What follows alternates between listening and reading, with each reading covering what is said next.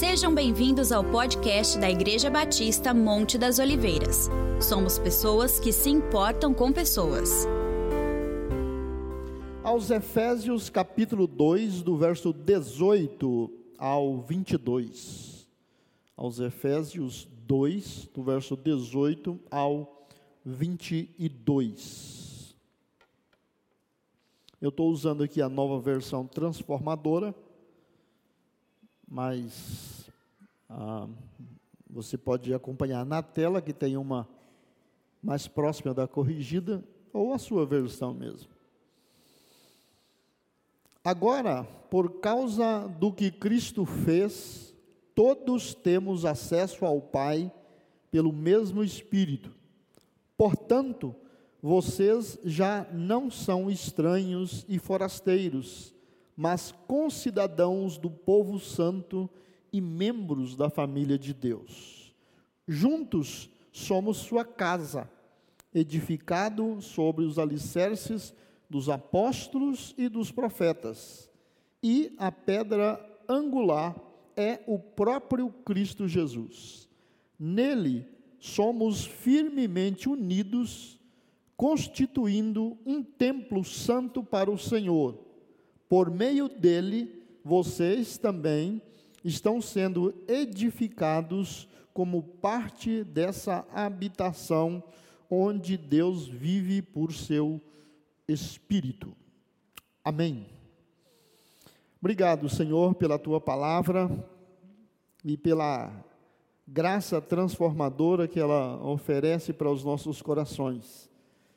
Também te louvamos pelo privilégio de, como filhos, servos e adoradores do Senhor, estarmos reunidos nesse dia, nesse horário, nesse local, para prestar ao Senhor o nosso culto, a nossa adoração.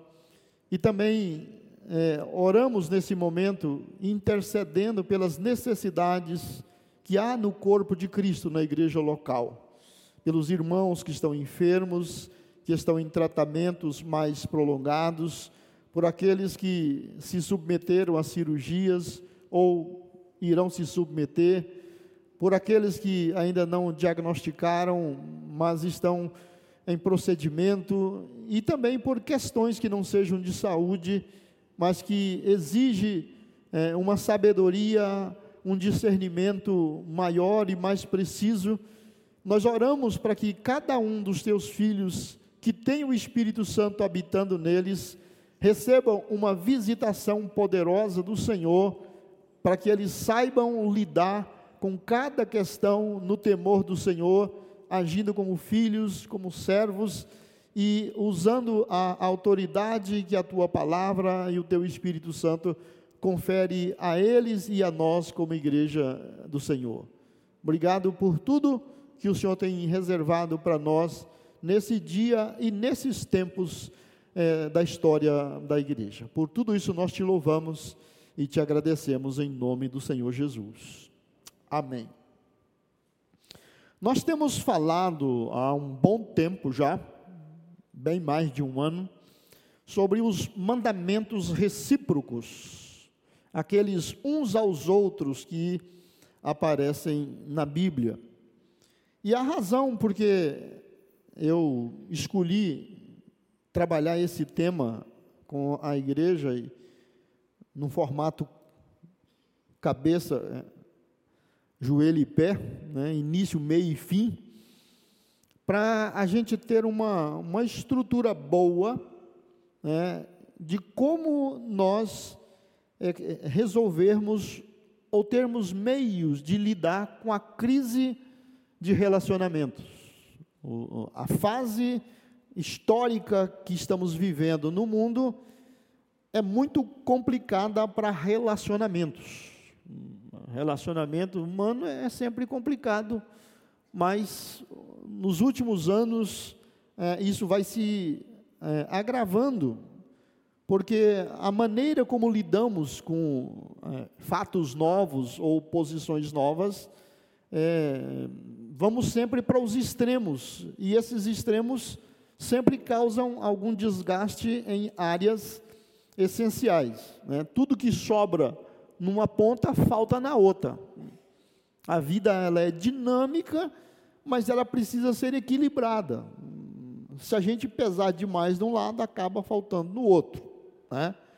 O advento das tecnologias e das mídias sociais, que é uma realidade, nós não temos como voltar atrás, e também precisamos delas, faz parte do momento da história e do desenvolvimento humano, e como igreja e como cristãos, nós vivemos nessa época e não, não, não, não vamos fugir disso, e, e nem queremos é, fugir disso.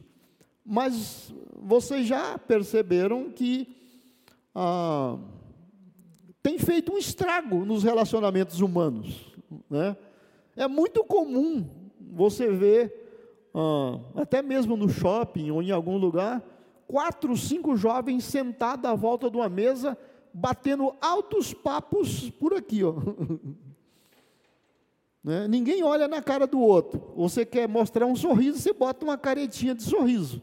Você quer dizer que o cara falou foi jóia, você põe um dedinho. Você não gostou, você faz assim. Ou então manda uma caretinha. Então eles batem altos papos mas não conversam, não se relacionam. Na família, a casa tem cinco pessoas e tem seis cômodos, e tem um em cada um. E ninguém precisa falar com ninguém, que é só mandar uma mensagem. Né? Sentam na mesa e tem, a maioria tem o mau hábito de a faca na mão, o garfo na outra e o celular uh, ligado. Alguns usam a desculpa que a minha Bíblia agora está no celular. Sendo verdade ou não, a questão é que. Ah, e, e, o Brasil é, é um, um, O brasileiro é um, é um, é um povo né, de sangue latino, emotivo, é, que vai de, de 0 a 100 muito rápido. Nós somos entre os povos que mais gastam tempo com mídia social no mundo. Estamos, se não me engano, segundo ou terceiro lugar. E mesmo não sendo dos maiores em número de população, nós somos dos, dos que mais gastam tempo com mídias sociais. E os evangélicos não estão fora disso. E os batistas também não. E a Monte das Oliveiras também não. Né? Mas nós precisamos de comunhão. Nós precisamos é, de conversar, nós precisamos de relacionar, nós precisamos ajudar uns aos outros, né? e não podemos perder o dom da comunicação e o dom da fala e substituí-lo só por máquinas e coisinhas. Né? E nós temos hoje meios de fazer quase tudo com o um mundo globalizado é, de dentro de casa.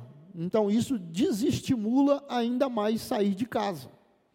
A pandemia foi uma bênção para quem já tinha vontade de não frequentar a igreja. Tem igrejas que perdeu mais de 70% dos membros, não mais voltaram. Tem igrejas que simplesmente desapareceu do mapa. A nossa de Dracena é um exemplo. Tem igrejas grandes que voltaram a frequentar com um culto por semana. Tem igrejas que estão reunindo uma vez por mês.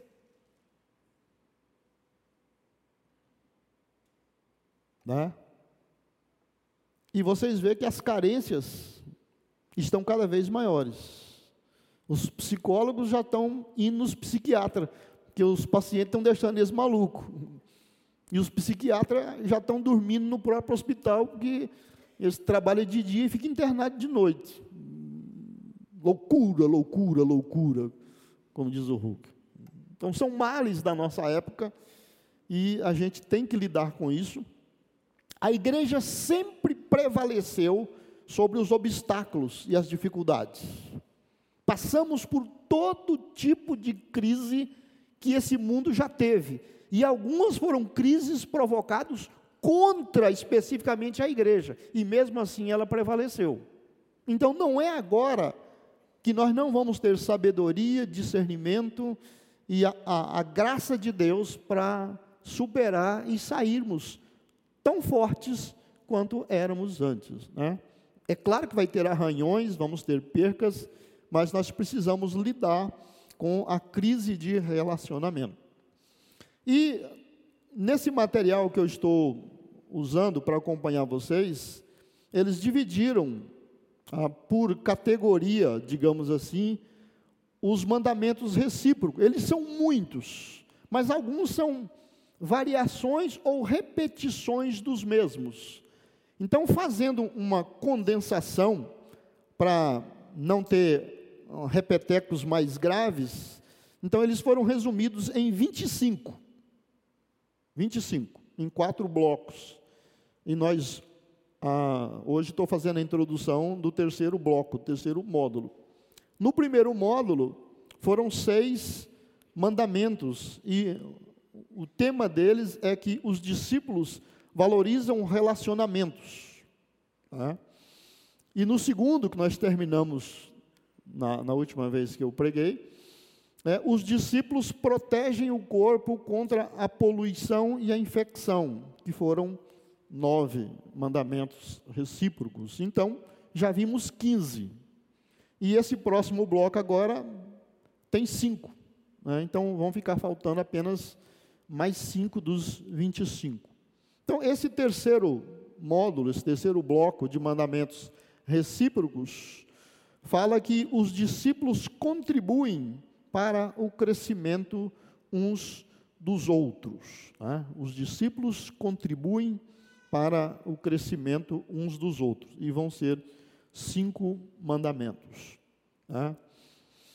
Ah, pelo texto que nós lemos aqui na introdução, e ele está é, dentro desse assunto, quando nós afirmamos ou lemos na Bíblia que algo está sendo edificado, ou algo foi edificante para nós, nós queremos dizer que algo está sendo fundado, construído ou levantado, no sentido de construção.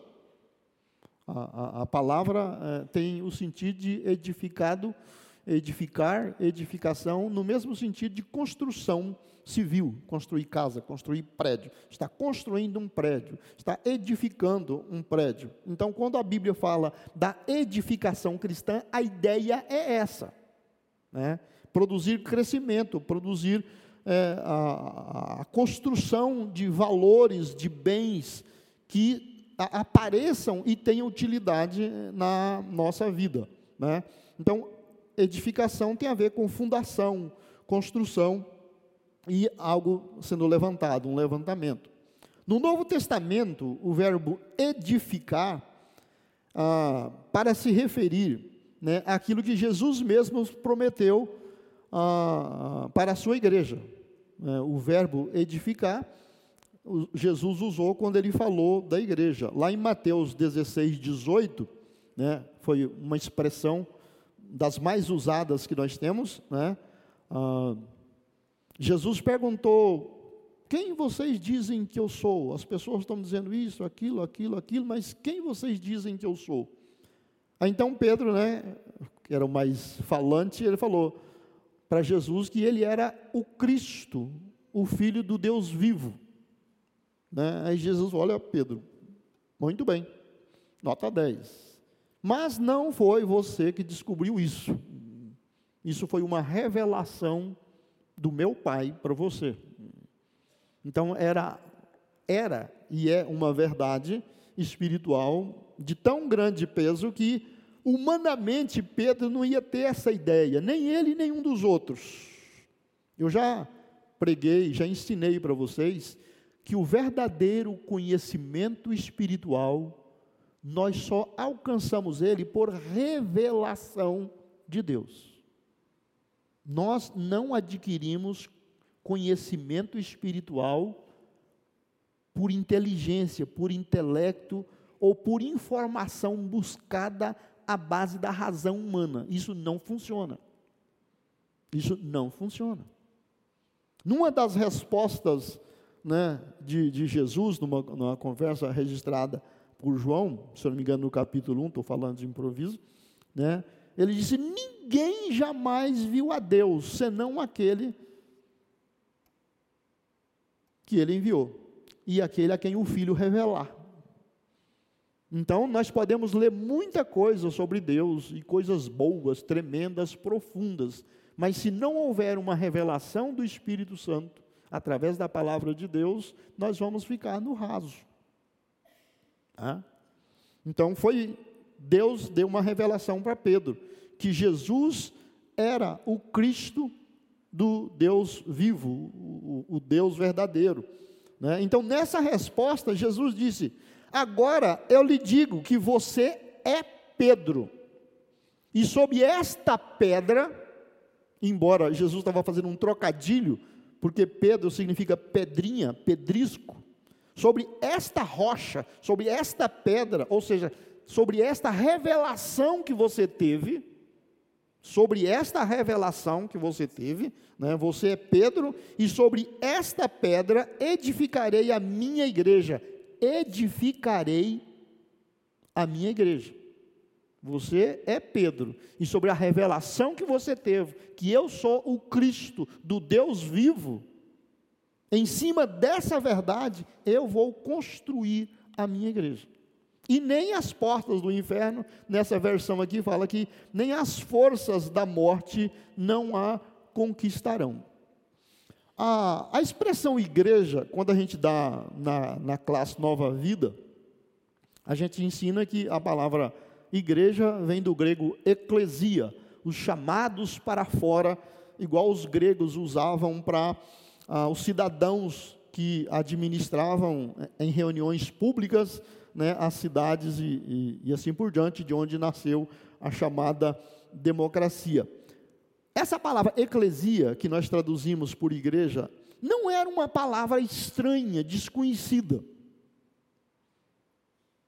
o uso dela era bastante comum e, e especialmente no meio político, administrativo. Né? A, a palavra eclesia, esses chamados para fora, tinha um, um sentido muito prático e muito usado, no sentido de que hoje nós chamamos, aqui no Brasil e em outros lugares do mundo também se chama, de núcleo duro. Núcleo duro. Por exemplo, hoje nós tivemos eleições para o Brasil. Então, temos candidato A, B, C, D. Cada um desses candidatos tem um, um grupo de pessoas mais próxima dele, bem próximo, que se ele ganhar, eles vão governar com ele. É desse núcleo duro, se chama núcleo duro, porque são as pessoas que estão mais perto e podem falar, podem opinar, pode dar pitaco, pode sugerir e pode até ocupar determinadas funções. Por isso que se usa a expressão núcleo duro. Então, ele vai escolher os ministros dentre esses ou sugerido por esses. As medidas mais necessárias do governo dele vai ser baseado nesse grupo. Então, esse núcleo duro é uma eclesia. São chamados para fazer parte daquela administração. Então, quando Jesus disse: Eu edificarei a minha eclesia, a minha igreja, ele estava falando de construir um reino a partir de um núcleo duro. Pessoas que estavam perto dele, próximo dele, que captou a mensagem dele, que eram capazes de até morrer por aquilo e garantir que aquilo perpetuasse e passasse para frente. Para quem estava lá, tava, eles entenderam desse jeito. Herodes tem a eclesia dele. Quando ele quer fazer determinada coisa, ele reúne o grupo e decide. Pilatos tem o grupo dele, fulano de tal tem, fulano de tal tem, e Jesus falou: Eu estou aqui e vou fundar a minha também. Vou fundar a minha igreja, a minha eclesia. E aqueles discípulos, os doze, foi o núcleo de todo o trabalho de Jesus. Ele concentrou todo o esforço dele, embora ele pregou para milhares de pessoas, mas a atenção dele estava sempre focada nos doze. E dos doze, lembra que tinha três, que ele carregava mais vezes, e muita coisa ele só fazia com os três? Pedro, Tiago e João. E depois, um dos doze pisou na bola, e desses doze, desses onze, e depois eles elegeram um, um outro, o evangelho foi crescendo e chegou no mundo todo, inclusive em Guararapes. Então, a aposta de Jesus, que o, o núcleo dele, a eclesia dele, era capaz de sustentar a proposta de governo dele, prevaleceu. Porque ele ensinou bem, ele treinou bem e os capacitou para eles capacitarem outros. E além da ideia, veja bem, as pessoas lá fora, não cristãs, e até de alguns grupos cristãos, eles acham que Jesus foi um grande mestre, ensinou muito bem, e que os discípulos pegaram muito bem e ensinaram muito bem. Isso aí é verdade até a página 5. A verdade é que o Evangelho permanece tão poderoso hoje, porque ele é palavra de Deus e porque o Espírito Santo continua atuando para isso. Se fosse só esforço humano, inteligência humana e capacidade humana, o próprio Império Romano teria arrasado com a igreja há muito tempo. Pelo fato dela ser divina, é que ninguém acaba com ela.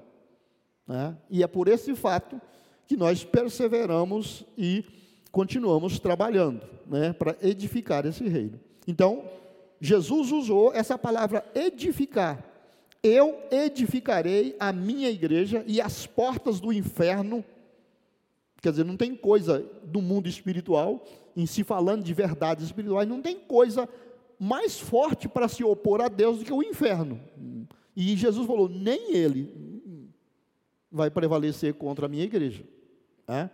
Então, quando as pessoas ficam desesperadas, olha, o mundo está bravo, o pecado está terrível, o que o pessoal está fazendo, o que governo tal está fazendo, o que em país tal está acontecendo, eles vão acabar. Não vão acabar. Se tem uma praga difícil de exterminar, é crente. Eles não vão conseguir. Já tentaram e não vão conseguir. Porque Deus está conosco. Maior é aquele que está conosco do que aquele que está no mundo. Amém? Nós somos duros na queda. Né? Então, isso tem a ver com isso. Coríntios, 1 Coríntios 3,10, palavras do apóstolo São Paulo, já a próxima geração, né, depois dos apóstolos, e, embora ele fizesse parte do, não fizesse parte do grupo original, mas se converteu já com a igreja andando. Né? Então, vamos chamar de segunda geração, embora ele fosse parte integrante praticamente da primeira. 1 Coríntios 3,10, ele escreveu o seguinte: pela graça, e isso é muito interessante a gente, a gente observar, pela graça que me foi dada, pela graça que me foi dada, lancei o alicerce como um construtor competente, e agora outros estão construindo sobre ele, mas quem constrói sobre o alicerce precisa ter muito cuidado. Porque ele explica que o alicerce que ele colocou é Cristo. Né? Eu sou um construtor competente, mas não inventei um novo alicerce. Eu usei o mesmo alicerce que os apóstolos lançaram. Né? Então, eu estou fundando igreja por aí, não é no meu nome, não é na minha capacidade, não é porque eu sou Paulo, o Saulo de Tarso. Não. A graça de Deus me capacitou para fazer isso. Não estou fazendo porque sou bom, porque sou bom pregador, bom mestre, sou competente. Pela graça que me foi dada, lancei o alicerce como um construtor competente. E agora outros estão construindo sobre ele. Mas quem constrói sobre o alicerce precisa ter muito cuidado. 1 Coríntios 3, 10. Efésios, que é o texto que nós lemos, né? Agora vocês vão entender o, o, a mensagem do texto que eu coloquei lá. Lá nós lemos do 18 ao 22. Aqui eu vou usar só o 20, 21 e 22. Juntos, juntos, somos sua casa edificados, edificados sobre os alicerces dos apóstolos e dos profetas. Isso aqui, para o entendimento das pessoas, apóstolos e profetas, ele quer dizer sobre o que eles ensinaram, sobre as verdades de Deus e as revelações de Deus que os apóstolos e os profetas do Velho Testamento receberam. Tá? Então, juntos somos sua casa, edificados sobre os alicerces dos apóstolos e dos profetas. E a pedra angular é o próprio Cristo Jesus. Nele somos firmemente unidos, constituindo um templo santo para o Senhor. Por meio dele, vocês também estão sendo, agora e continua, estão sendo edificados como parte dessa habitação onde Deus vive por seu Espírito. Desde que você se converteu, desde que eu me converti, nós estamos sendo edificados para a habitação de Deus. Nenhuma obra que Deus fez na nossa vida né, foi feita de uma vez só para sempre, a não ser a salvação. Mas a santificação, o crescimento e todas as outras coisas é gradativo. À medida que nós vamos andando, nós vamos aprendendo, então estamos sendo edificados. Ele usa aqui uma expressão é pedra angular, ou você lendo na Bíblia, você vê também pedra de esquina. Ah, na, naqueles tempos, ah, ao se construir uma, uma casa, um prédio, um edifício, o princípio ainda é usado até hoje ah, na, nas construções, mas naquela época tinha ah, uma significação diferente pelo modo como eram os materiais. Ah, digamos, o, o arquiteto ou o construtor esquadrejava a construção e num dos cantos onde iria começar a construir, então a pedra, e naquela época se construía a maioria com pedras, essa pedra era muito bem talhada para ter ângulos precisos. Então ela era assentada, milimetricamente calculada, porque toda a construção estaria baseada nela. Hoje nós construímos com bloco ou tijolo, mas toda casa, toda construção se começa por um canto. Né? Não se começa em dois cantos ao mesmo tempo. Pode ter dois, três, dez pedreiros competentes, mas não se começa por dois cantos. Eles levantam um canto e dali esquadrejam o resto.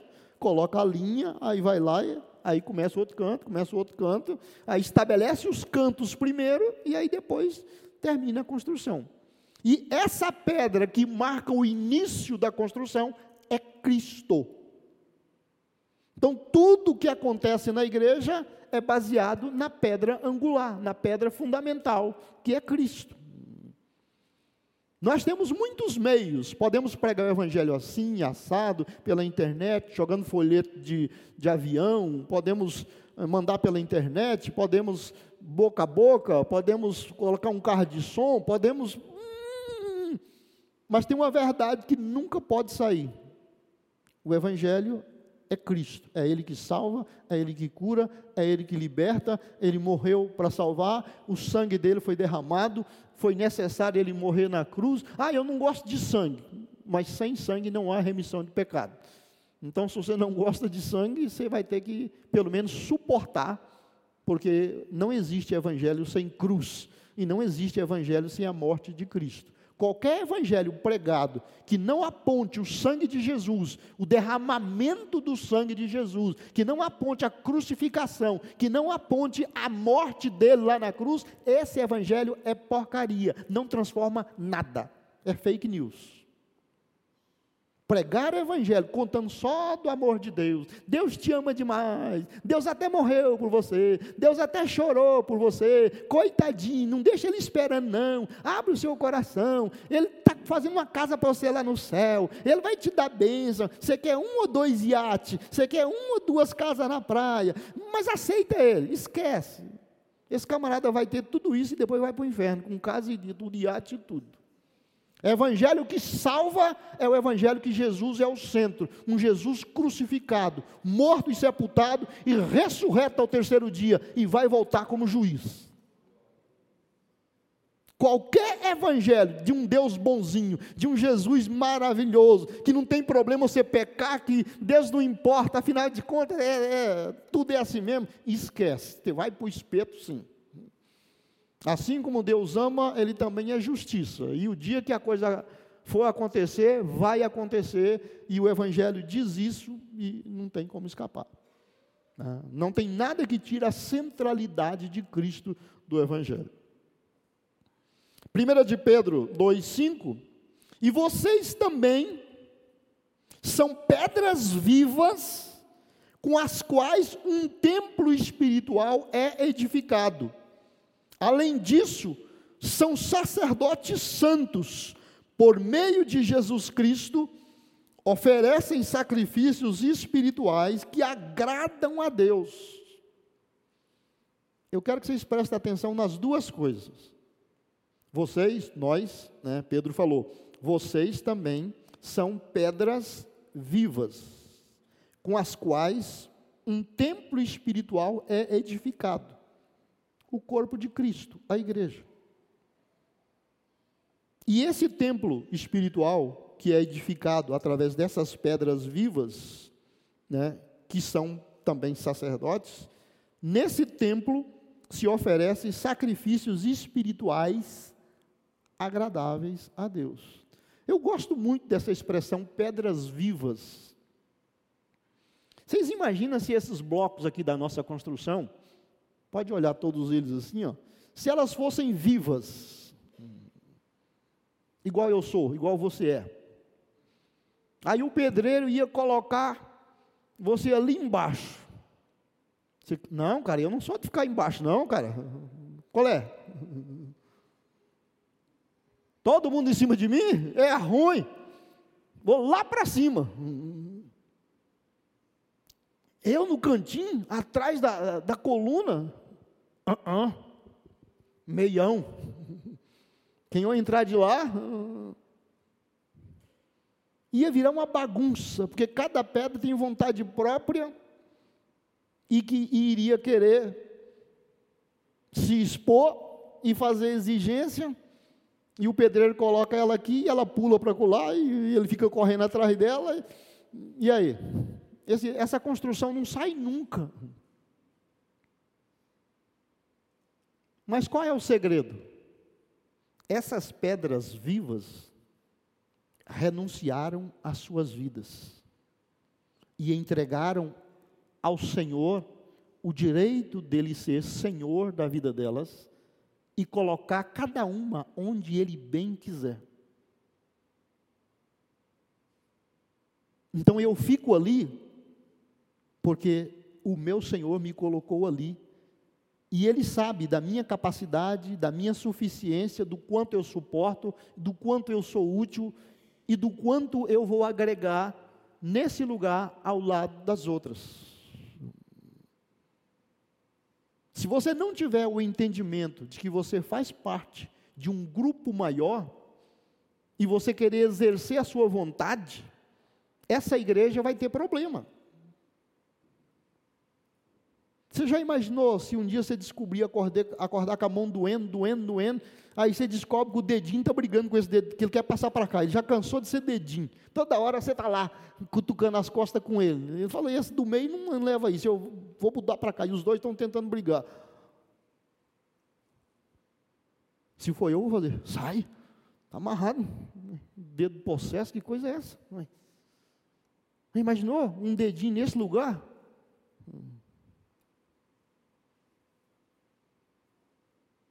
Eu não gosto de cantar, e nem gosto de louvor. É uma cantoria. Eu já não gosto muito da pregação. O sermão do pastor é sempre, parece uma espada, né? comprido e chato. Eu só gosto do louvor. Ah, não, eu só gosto quando tem agito. Tem pregador de fora? E ele ora por divina revelação? Então veja, se você for fazer só o que você gosta, só o que você quer, Como é que nós vamos ser como igreja?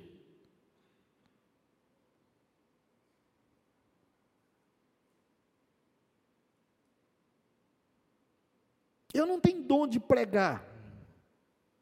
Mas você sabe carregar um violão, você sabe carregar uma caixa de som, você sabe ligar um microfone, você sabe fazer uma instalação elétrica, coopere de outro jeito. Você sabe orar? Botar o joelho, ou ficar lá no cantinho, lá assim, orando, orando, intercedendo. Ninguém tem que fazer aquilo para o qual não foi chamado, não tem habilidade, Deus não o colocou naquela posição. Mas ninguém é inútil no corpo. E ninguém pode se negar a fazer o que é necessário. Né? A igreja funciona exatamente como uma família.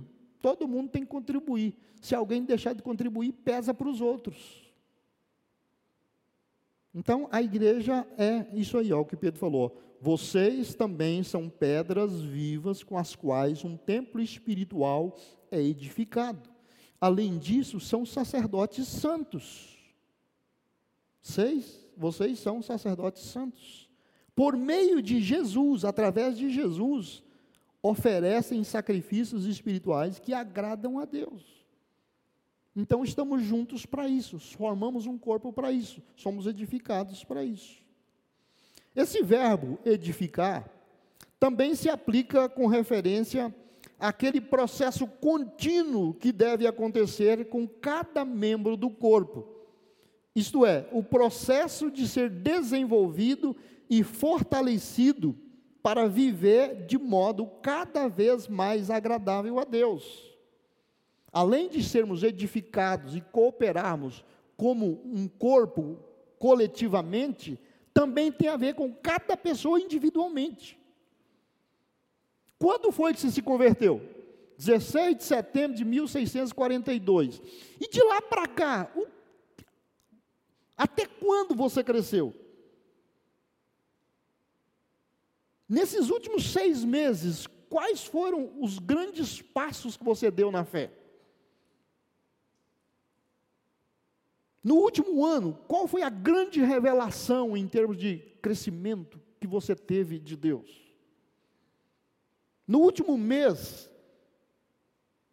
qual foi o ponto forte do seu devocional e onde você foi impactado por Deus? Se você fosse fazer um gráfico do seu crescimento, ele iria subindo, ele estaria lateralizado, ou ele estaria para baixo, ou estaria parecendo voo de pica-pau?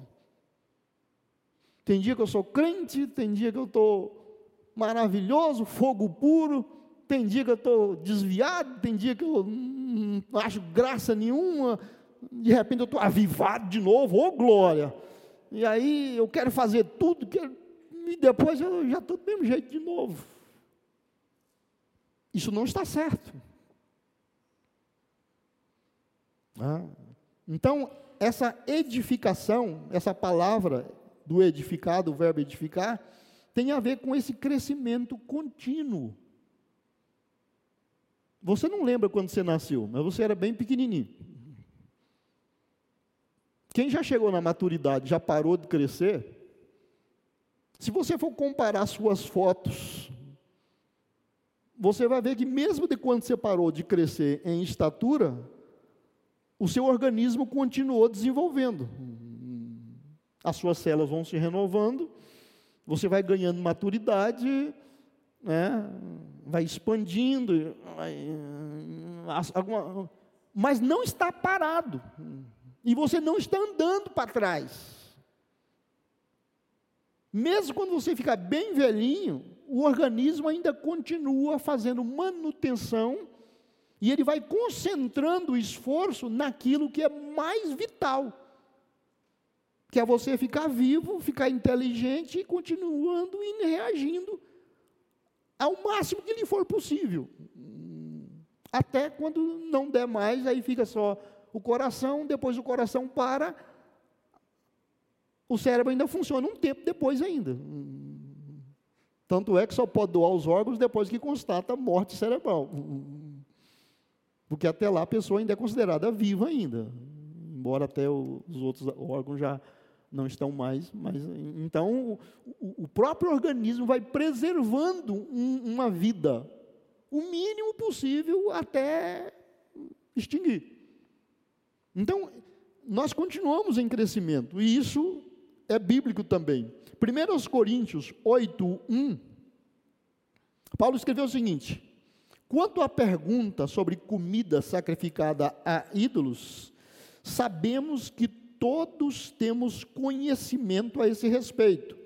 Contudo, o conhecimento traz orgulho, enquanto o amor fortalece. Na outra versão, né, diz que o, o, o conhecimento, né, ele faz a pessoa se orgulhar, enquanto o amor edifica. Né?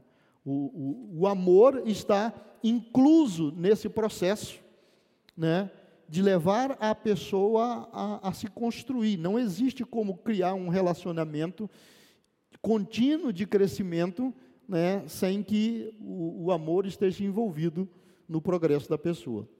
1 Coríntios 10, 23. Tudo é permitido, mas nem tudo convém. Tudo é permitido, mas nem tudo traz benefício. Ou seja, eu preciso saber aquilo que é de fato importante. Eu posso fazer qualquer coisa? Posso. Mas nem tudo é conveniente. Nem tudo vai contribuir para o meu progresso, para o meu processo. Né? Quando você é jovem, por exemplo, você planeja, eu quero ser tal coisa, quero ser tal profissional, hum, e quero ganhar tanto, e quero morar em tal lugar. E aí você começa a estudar e fazendo as coisas. Mas ao longo dessa caminhada, e esse sonho, essa meta que você estabeleceu, tem muitas decisões que você vai tomar e algumas delas vão te ajudar a alcançar, e algumas vão te tirar disso. Não é assim? A pessoa quer ser uma coisa, mas toma determinadas decisões que vão tirá-lo dessa rota. Eu quero ser um pastor, né? um jovem aí, eu, Deus me chamou, tem um chamado, tá, tá, tá, tá, tá, tá. Aí ele entra na faculdade, a turma chama ele para um baseado. Ah, vou só experimentar. Aí experimenta um, experimenta dois, fica doidão. Enrosca com a mina, ela engravida, tem que casar. Vem cá, que tipo de pastor vai dar? Ou seja, aquilo que era uma realidade, estou exagerando só para mostrar a ideia. Aquilo que era uma realidade, que era um sonho, que tinha uma perspectiva boa, algumas decisões no momento errado levou ele totalmente a fugir dos alvos. Né? A pessoa, ah, eu quero ser médico. Aí no caminho ele começa a tomar determinadas decisões que não vai bater, não vai ajudá-lo. Descobri que eu detesto sangue, não gosto de matemática, não gosto de química, não gosto de biologia. Que tipo de médico vai dar? Não vai dar. Então, nós fazemos escolhas baseado naquilo que pretendemos e o corpo de Cristo também. O Espírito Santo nos guia para isso. Se a gente não for obediente à, à ideia, né, nós podemos chegar num lugar que não vai dar para a gente dar continuidade ao projeto de Deus para nós. 1 Coríntios 14, 3, 4 e 17, esse capítulo é um daqueles onde Paulo está ensinando sobre o uso correto dos dons espirituais. Ele fala o seguinte: Mas aquele que profetiza, fortalece. Tem uma versão aí que fala edifica. Aquele que profetiza, fortalece, anima e conforta os outros. Quem fala em línguas, fortalece a si mesmo. Mas quem profetiza, fortalece toda a igreja. Vocês darão graças muito bem, mas não fortalecerão aqueles que os ouvem. Ele está corrigindo aqui pelo exagero que o pessoal estava tendo no uso do dom de línguas. Né? Então ele falou: aquele que profetiza fortalece, anima e conforta os outros. Quem fala em línguas fortalece a si mesmo. Ou seja, orar em línguas, falar em línguas é maravilhoso, é edificante, é abençoador, mas só para quem fala. Então, se eu puder orar em línguas 23 horas e 49 minutos por dia, vai ser maravilhoso para a minha vida espiritual. Mas não acrescenta nada para vocês, a não ser o uso que eu fizer do que eu estou ganhando com vocês, mas só o orar em línguas hum, não sobra nada para vocês.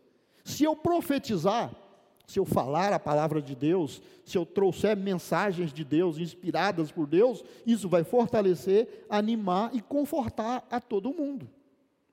Então, ele fala: em público é melhor profecia. No particular, a língua estranha é muito bem-vinda e deve ser cultivada. Né? Muito bem. Então, ele está incentivando o uso da profecia em público para fortalecer, para edificar né, os que nos ouvem. Ah, Colossenses 2,7. Aprofundem-se nele, está falando de Cristo, nele, suas raízes, e sobre ele, Cristo, edifique sua vida. Então sua fé se fortalecerá na verdade que lhes foi ensinado, e vocês transbordarão de gratidão. Aprofundem nele as suas raízes, sobre ele edifiquem sua vida, né, sobre Cristo, né, sobre o ensinamento de Cristo. Então sua fé se fortalecerá. Esse é o processo contínuo de crescimento. Se fortalecerá na verdade que lhes foi ensinada. Não é só saber a verdade, não é só ouvir a verdade, é praticar a verdade. 1 Tessalonicenses 5,11: Portanto, animem e edifiquem uns aos outros, como tem feito. Né? Escrevendo aos Tessalonicenses, Paulo falou: vocês têm animado, incentivado, edificado uns aos outros, continuem a fazer isso. Então, é mandamento, portanto, animem e edifiquem uns aos outros como tem feito. E Judas 20, Judas só tem um capítulo, né? Verso 20. Mas vocês, amados, edifiquem uns aos outros em sua fé santíssima. Orem no poder do Espírito Santo. Você pode entender e orar guiado pelo Espírito Santo, como orar em línguas também. Né? Mas vocês, amados, edifiquem uns aos outros em sua fé santíssima. Orem no poder do Espírito Santo. Então, um dos principais meios que Deus escolheu para a edificação do seu povo é o ministério mútuo. A maneira de Deus me edificar é através de vocês. A maneira de vocês serem edificados e crescer é através de mim, é através de nós, uns aos outros, uns apoiando os outros. Né? A pessoa fica querendo ter um relacionamento pessoal sozinho com Deus, isso não produz crescimento. Isso não ajuda, isso não é verdade. Né? É igual a pessoa que não come direito e enche de bomba. Eu quero ficar saradão, mas não come as comidas que alimentam e fica tomando anabolizante. Isso vai dar errado. Né? Por um tempo vai ficar parecendo que o cara realmente né, é fortão, mas isso vai murchar, porque não tem consistência. Então você fica sozinho, só você e Deus, eu não preciso de ninguém, é eu e Deus, eu oro e Deus fala comigo, eu falo com Ele e Ele fala comigo, a gente tem ligação direta, nós somos assim. Isso é tão mentira quanto qualquer outra mentira. O meio que Deus colocou aqui na terra para os cristãos se ajudarem é através do corpo, nós formamos um corpo e uns estamos ligados aos outros. Né? Não existe essa de, de, de, Isso é heresia, é ensino que não condiz com as verdades bíblicas. Né? Tem uma, uma, Se conta mais recente, mas ela é muito antiga, da, da época dos gregos, da, os filósofos gregos, ah, que eles falam de uma, uma, parábola que eles criaram, alguém criou, né, que o, os órgãos do corpo fizeram ah, uma greve, né, porque eles descobriram a mão, a, a boca, a língua e outros órgãos, descobriram que eles trabalhavam muito. Mas quem levava vantagem era só o estômago. Ele é que se enchia, ele é que se empanturrava. Tudo quanto era coisa gostosa passava rapidamente pela boca e tchum, caía lá. Uma fruta gostosa, tchum, caía lá. Um suco, uh, caía lá. Isso, caía lá. Água geladinha, caía lá. Nós ficamos trabalhando para você isso aí crescendo, crescendo, crescendo, crescendo. E nós nada. Então resolveram: não vamos mais te abastecer. E realmente botaram em prática o plano deles. Só que descobriram tarde demais que tudo que caía lá no estômago, ele digeria e distribuía para todos os órgãos, e é por isso que eles eram bonitos, tinham força e podiam fazer tudo o que faziam. Quando eles boicotaram o corpo, eles acabaram com eles mesmos.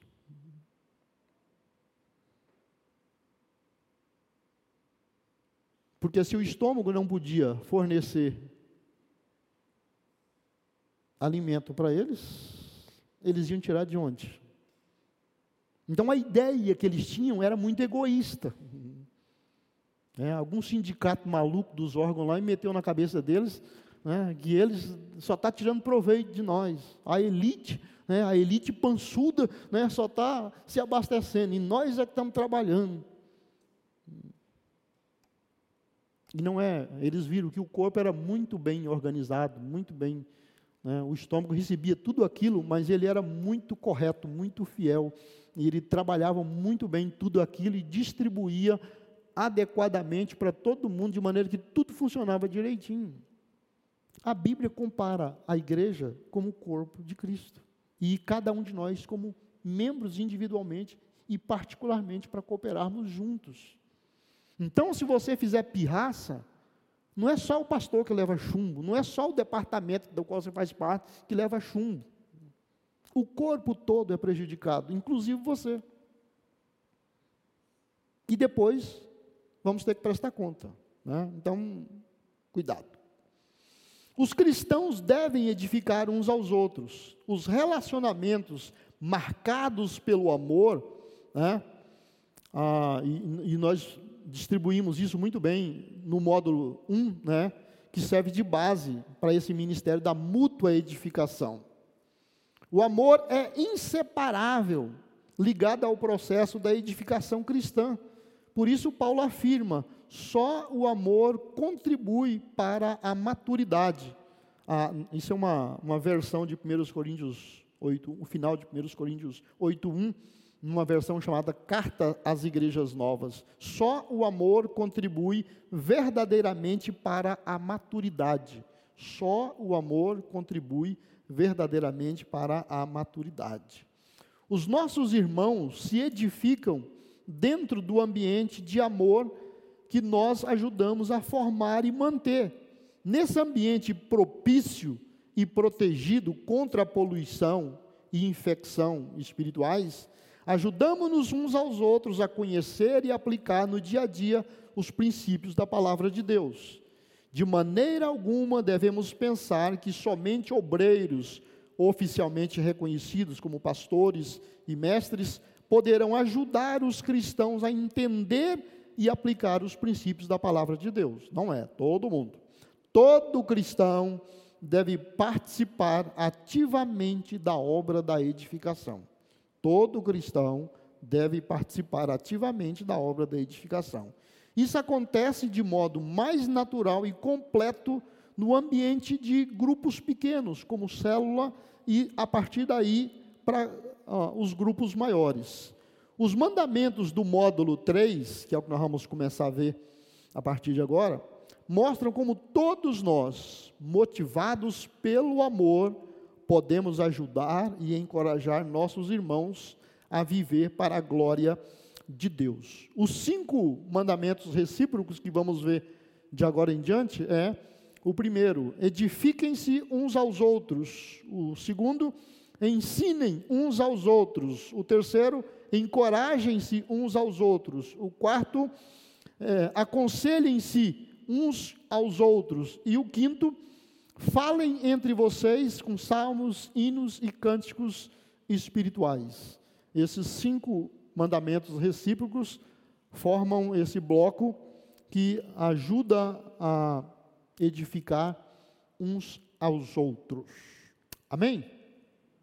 Então, nos próximos domingos, uh, nós vamos estar trabalhando nesses temas. Obrigado, Senhor, porque somos um corpo e um corpo vivo porque a vida de Cristo está em nós. E o Espírito Santo vivifica a verdade e o ensino de Deus nas nossas vidas. Embora sejamos pessoas individuais, de origens e costumes e hábitos diferentes, fomos alcançados com a salvação e batizados em um corpo para abençoar uns aos outros e construir o teu reino e agradecemos por esse privilégio e por essa oportunidade de poder usar os nossos dons, os nossos talentos, as nossas habilidades e as nossas oportunidades para edificar uns aos outros, abençoando assim o corpo de Cristo. Te louvamos, te agradecemos em nome do Senhor Jesus. Amém. Gostou dessa mensagem? Então compartilhe com sua família e amigos e não se esqueça de nos acompanhar nas redes sociais. Até a próxima!